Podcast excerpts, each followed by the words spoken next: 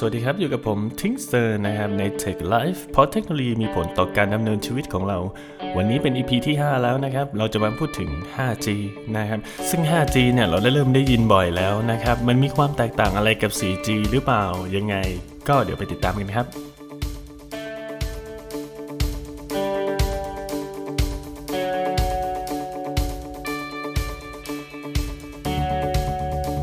ก่อนที่เราจะไปถึง 5G เนี่ย เรามาพูดถึงเรื่องตัว G ที่อยู่หลังตัวเลขกันก่อนนะครับ ซึ่งตัว G ที่อยู่หลังตัวเลขเนี่ย มันย่อมาจากคำว่า generation หรือว่าวิวัฒนาการนั่นเองนะครับ เราอาจจะเคยได้ยินตั้งแต่ 1G 2G 3G จนกระทั่งปัจจุบัน 4G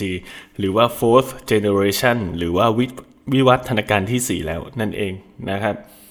ต่อไปทุกคนคงรู้แล้วครับว่าตัว G ข้างหลังตัวเลขมาจากอะไร โอเค เรามาเริ่มกันที่ 1G กันก่อนนะครับ 1G เนี่ยใช้กันมายาวนานมากนะครับ รุ่นผมก็เกิดเกิดทันอยู่ ผมเกิดทันอยู่นะฮะก็เป็น generation ที่ใช้อนาล็อกนะครับ ก็คือมีแต่เสียงพูดนั่นเอง ก็คิดถึงโทรศัพท์เครื่องใหญ่ ๆ เมื่อก่อนนะครับ ที่ไปไหนก็ต้องหิ้วไปอะไรประมาณนั้นนะฮะก็คือเป็นยุคของอนาล็อก ซึ่งจะใช้ได้แค่เสียงอย่างเดียวนะครับ ถัดมาเป็นยุคของ 2G นะครับ ซึ่ง 2G เนี่ยก็จะเป็นดิจิตอลแล้วนะครับ ในยุคของ 2G เนี่ยก็จะเริ่มมีโทรศัพท์มือถือเข้ามานะครับก็จะมี GPRS นะครับสามารถเล่นอินเทอร์เน็ตได้เล็กน้อยนะครับ ก็มีการส่ง message การส่งข้อความรวมไปถึงการโทรศัพท์นะครับ อันนี้เป็นยุคของ 2G ถัดจากยุค 2G ก็คือยุค 3G ถูกไหมครับ ในยุค 3G เนี่ยหลาย ๆ คนคงคุ้นเคยกันอยู่แหละ มันเป็น generation ใหม่ของโทรศัพท์มือถือนะครับ generation เนี่ยถ้าเรา สังเกตกันดีๆ ก็จะมีพวก iPhone อะไรออกมาเยอะแล้ว นั่นเป็นยุคของ video call นะครับ แล้วก็ทุกสิ่งทุกอย่างเนี่ยสามารถ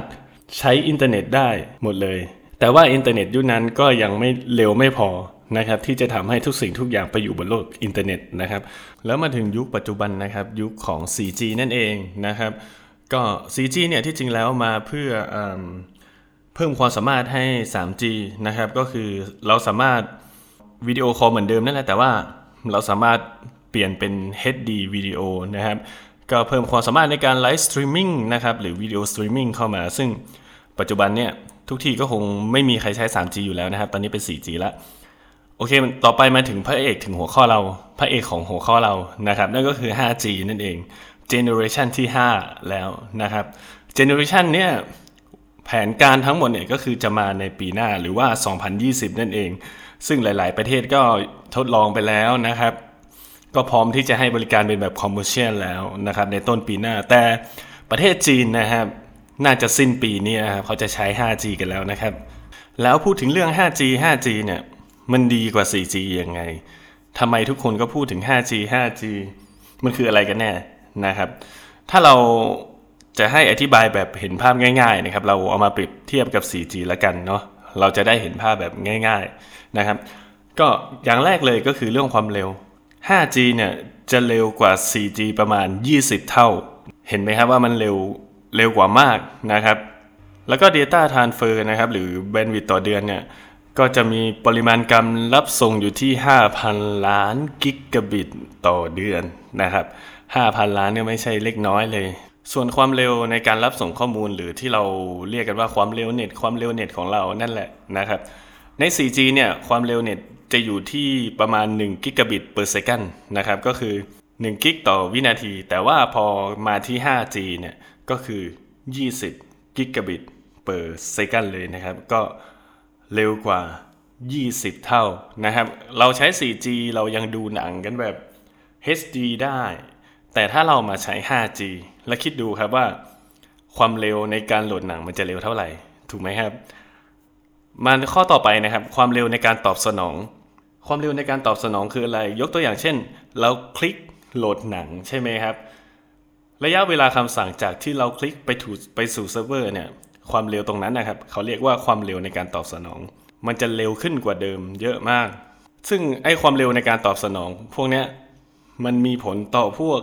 AR นะครับหรือ augmented reality นะครับก็คือ การที่ใช้ตัวตนของเราเนี่ย ไปอยู่ในโลกโลกเสมือนนะฮะถ้าจะอธิบายให้ฟังง่ายๆกว่านี้ก็ยกตัวอย่างเช่นเกมโปเกมอนแล้วกันนะครับ ที่จะต้องเดินเดินเดินไปทุกที่นะครับ แล้วก็ไปเก็บไอเทมณตรงนั้นตรงนี้นะครับ อันเนี้ย จะใช้ความเร็วในการตอบสนองเยอะนะครับ หรือว่า VR นะครับ อันนี้เราได้ยินบ่อยก็คือ virtual reality นั่นเองก็คือการใส่ใส่แว่นตา VR นะครับ แต่อยู่กับที่นะครับ เราสามารถใช้ controller ในการบังคับ ต่อไปนะครับใน 5G เนี่ย มันจะมีย่านความถี่อยู่ที่3กิก3.5กิกะเฮิรตนะครับ ไปจนถึง 28กิกะเฮิรตนะครับ จาก 4G ถึงได้แค่3กิกะเฮิรตแต่ว่าถ้ามา 5G ตั้งแต่ 3.5 ถึง 28กิกะเฮิรตเลย เรื่องถัดมาครับ จำนวนอุปกรณ์ต่อ1เสาสัญญาณ จาก 4G เนี่ยหนึ่งเสาสัญญาณจะรับอุปกรณ์ได้ 1 0 0 0 0แสนอุปกรณ์นะครับ แต่ว่าถ้าเราอัปเกรดมาเป็น 5G ปุ๊บเนี่ยเสาสัญญาณนั้นเนี่ยจะรองรับอุปกรณ์ได้ถึง 1 ล้านอุปกรณ์นะครับ ตรงนี้เนี่ยหลายคนอาจจะคิดว่าแสนก็คงพอแล้วมั้งเราเสาสัญญาณเสาสัญญาณหนึ่งเนี่ยคนหนึ่งมีโทรศัพท์แค่ไม่กี่เครื่องใช่ไหมมากสุดก็ 2 เครื่องถูกไหมครับ แต่จริง ๆ แล้วเนี่ยในโลกปัจจุบันเนี่ยมันไม่ใช่แค่โทรศัพท์นะครับที่อาศัยสัญญาณพวกนี้ มันยังมีอุปกรณ์ต่างๆ ที่สามารถเชื่อมต่ออินเทอร์เน็ตอย่างเช่นพวกกล้อง Wi-Fi อะไรประมาณนี้นะครับ ซึ่ง 1 ล้าน device เนี่ยสามารถรองรับได้เยอะเยอะมากจริง ๆ นะครับ เดี๋ยวเราจะมาคุยกันหัวข้อถัดไปนะครับว่า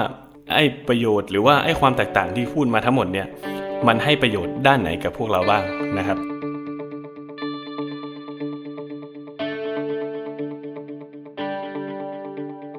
ต่อไปเรามาพูดถึงเรื่องประโยชน์ แล้วก็สิ่งต่างๆ ที่มันมีผลกับตัวเราในยุคของ 5G กันนะครับ อย่างแรกก็คืออย่างแรกเลยก็คือสื่อความบันเทิงต่างๆนะครับ อย่างที่เราเห็นนะฮะตอนนี้พวกดิจิตอลทีวีเนี่ยก็เริ่มหลายๆ ช่องก็เริ่มปิดตัวลง เพราะว่ามันขาดทุนหรือว่ามันยังไงฮะรายได้ไม่ค่อยพอ คนดูไม่ค่อยเยอะละกันนะฮะเอาพูดง่ายๆ เพราะว่า ทุกคนก็ย้ายไปดูในอินเทอร์เน็ตนะครับ อย่างเช่นตามบ้านเรือนเนี่ยเราก็มีกล่อง Android มี YouTube นะครับ มี Netflix อินเทอร์เน็ต ถ้ามันมาเป็นแบบ 5G เนี่ย หนังหนึ่งเรื่องเนี่ยสองชั่วโมงเนี่ย เราสามารถดาวน์โหลดได้ในไม่กี่วินาทีนะครับทำให้ เพราะฉะนั้นเนี่ย สิ่งต่างๆ เหล่านี้มันทำให้สื่อความบันเทิงเนี่ย มันดูได้ง่ายแค่ปลายนิ้วนะไม่ใช่แค่โทรศัพท์มือถือ ทีวีก็ยังเป็นอ่าอินเทอร์เน็ตถูกไหมครับ ต่อไปในภาคของการเกษตร ในเรื่องของการเกษตรเนี่ยนะครับ เรามันจะเป็นข้อดีในการที่เป็นฟาร์มที่เป็นเทคโนโลยีนะครับ ซึ่งจำได้ไหมครับหัวข้อที่แล้วคือความเร็วในการตอบสนอง อันนี้อย่างเช่นเราใส่เซ็นเซอร์วัดความชื้น ใส่เซ็นเซอร์วัดความร้อนไปในฟาร์ม หรือว่า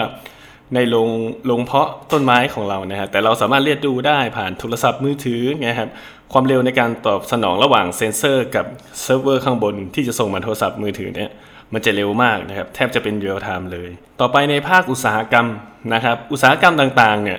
ที่ใช้ที่ใช้เครื่องจักรเครื่องกลนะครับสามารถทำงานได้เร็วขึ้น เราสามารถตรวจสอบ เราสามารถดูได้ว่าเครื่องจักรเหล่านั้นเนี่ยทำงานเป็นยังไงบ้าง ดีไหม คือความเร็วคือเราอยู่ที่ไหนเราก็สามารถดูได้ เนื่องจากความเร็วในการตอบสนองและความเร็วของอินเทอร์เน็ตนั่นเองนะครับซึ่งเราแทบจะดูได้ในเรียลไทม์หรือถ้ามันเกิดปัญหาขึ้น เราแทบจะรู้ปัญหาได้ในทันทีที่มันเกิดขึ้น อันนี้ก็เป็นประโยชน์ในในด้านอุตสาหกรรมนะครับ ต่อไปอันนี้สำคัญมากนะครับ ประโยชน์ทางด้านการแพทย์ ต่อไปนี้นะครับ แพทย์ทุกคนในโลกเนี่ยแทบจะอยู่ใกล้กันใกล้กันมากนะครับ เรียกว่ายังไงดีใกล้กันมากถึงมากที่สุด เป็นยังไงนะครับ ยกตัวอย่างเช่น คือเรามีเคสที่ต้องผ่าตัดยกตัวอย่างเช่นผ่าตัดหัวใจแล้วกันนะครับ ซึ่งแพทย์ในประเทศไทยเนี่ยไม่สามารถผ่าตัดเคสนี้ได้นะครับ ต้องอาศัยแพทย์ผู้เชี่ยวชาญจากเอาเป็นว่าสหรัฐอเมริกาแล้วกันนะฮะซึ่งอยู่ตรงข้ามกับประเทศไทยเลย แต่ในเทคโนโลยี 5G เนี่ยความเร็วในการตอบสนอง ความเร็วของอินเทอร์เน็ต เราอาจจะใช้ อินเทอร์เน็ตในการผ่าตัดได้ด้วยนะครับ นั่นก็คือความเร็วในการตอบสนองระดับนี้เนี่ย เราจะรู้เลยว่าลองกดแรงกดเท่าไหร่ เราต้องผ่าไปอะไรขนาดไหน อันนี้เป็นเทคโนโลยีที่จะมาในอนาคตนะครับ จะว่าอนาคตก็ไม่ได้นะ อีกไม่นานนี้แล้วนะครับ ต่อไปนะครับเรามาดูในเรื่อง transport อันนี้สำคัญมากเลย ในเรื่องการขนส่งอีกหน่อย เราอาจจะได้เห็นรถยนต์ที่ไร้คนขับเยอะขึ้นนะครับแท็กซี่ที่ไร้คนขับรถไฟที่ไร้คนขับ เพราะอะไรเพราะความเร็วในอินเทอร์เน็ตความเร็วในการตอบสนองนี่แหละครับ เป็นส่วนสำคัญที่ให้การทำงานของระบบเซ็นเซอร์ต่างๆทำงานได้เร็วขึ้นทำงานได้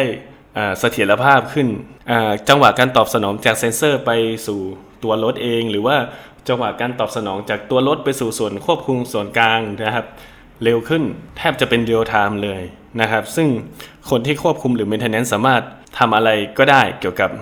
รถหรือว่า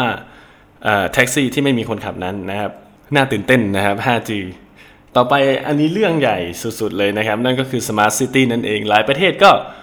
ทำกันไปเยอะแล้วนะครับ Smart City เนื่องจากความเร็วระดับนี้ความตอบสนองในระดับนี้นะครับ คิดดูเมืองของเราจะมีกล้อง CCTV ที่มีความเร็ว ในการส่งสัญญาณภาพสูงนะครับ ความละเอียดของภาพในการส่งหรือว่าอุปกรณ์เครื่องไม้เครื่องมือต่างๆ ที่ใช้ในเมืองนะครับ ไม่ว่าจะเป็นเซ็นเซอร์ต่างๆ เซ็นเซอร์การจราจรอะไรต่างๆนะครับ จะทำให้ทุกอย่างมันไหลลื่นนะครับ และรวดเร็วขึ้น และข้อสุดท้ายนะครับ Internet of Things หรือว่าคำว่า IoT นั่นเอง IoT นี่ก็จะเป็นหัวข้อหนึ่งใน episode หน้าที่ผมจะมาพูดถึงนะครับ IoT ก็คือ Internet of Things มันคืออะไร IoT ก็คือ อุปกรณ์ต่างๆนะครับที่มีการเชื่อมต่ออินเทอร์เน็ตนั่นแหละนะนั่นก็คือ Internet of Things กล้องที่อยู่บ้านคุณคุณก็สามารถดูผ่านอินเทอร์เน็ตได้ถูกไหมครับแม้กระทั่งเครื่องดูดฝุ่นเห็นไหมครับคุณก็ยังสามารถ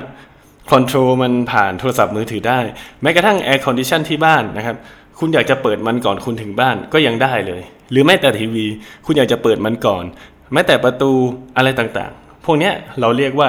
Internet of Things หรือ IoT เป็นยังไงบ้างครับ 5G แล้วเราพร้อมหรือยังที่จะเปิดใจรับ 5G ที่จะมาในช่วงปลายปีหน้า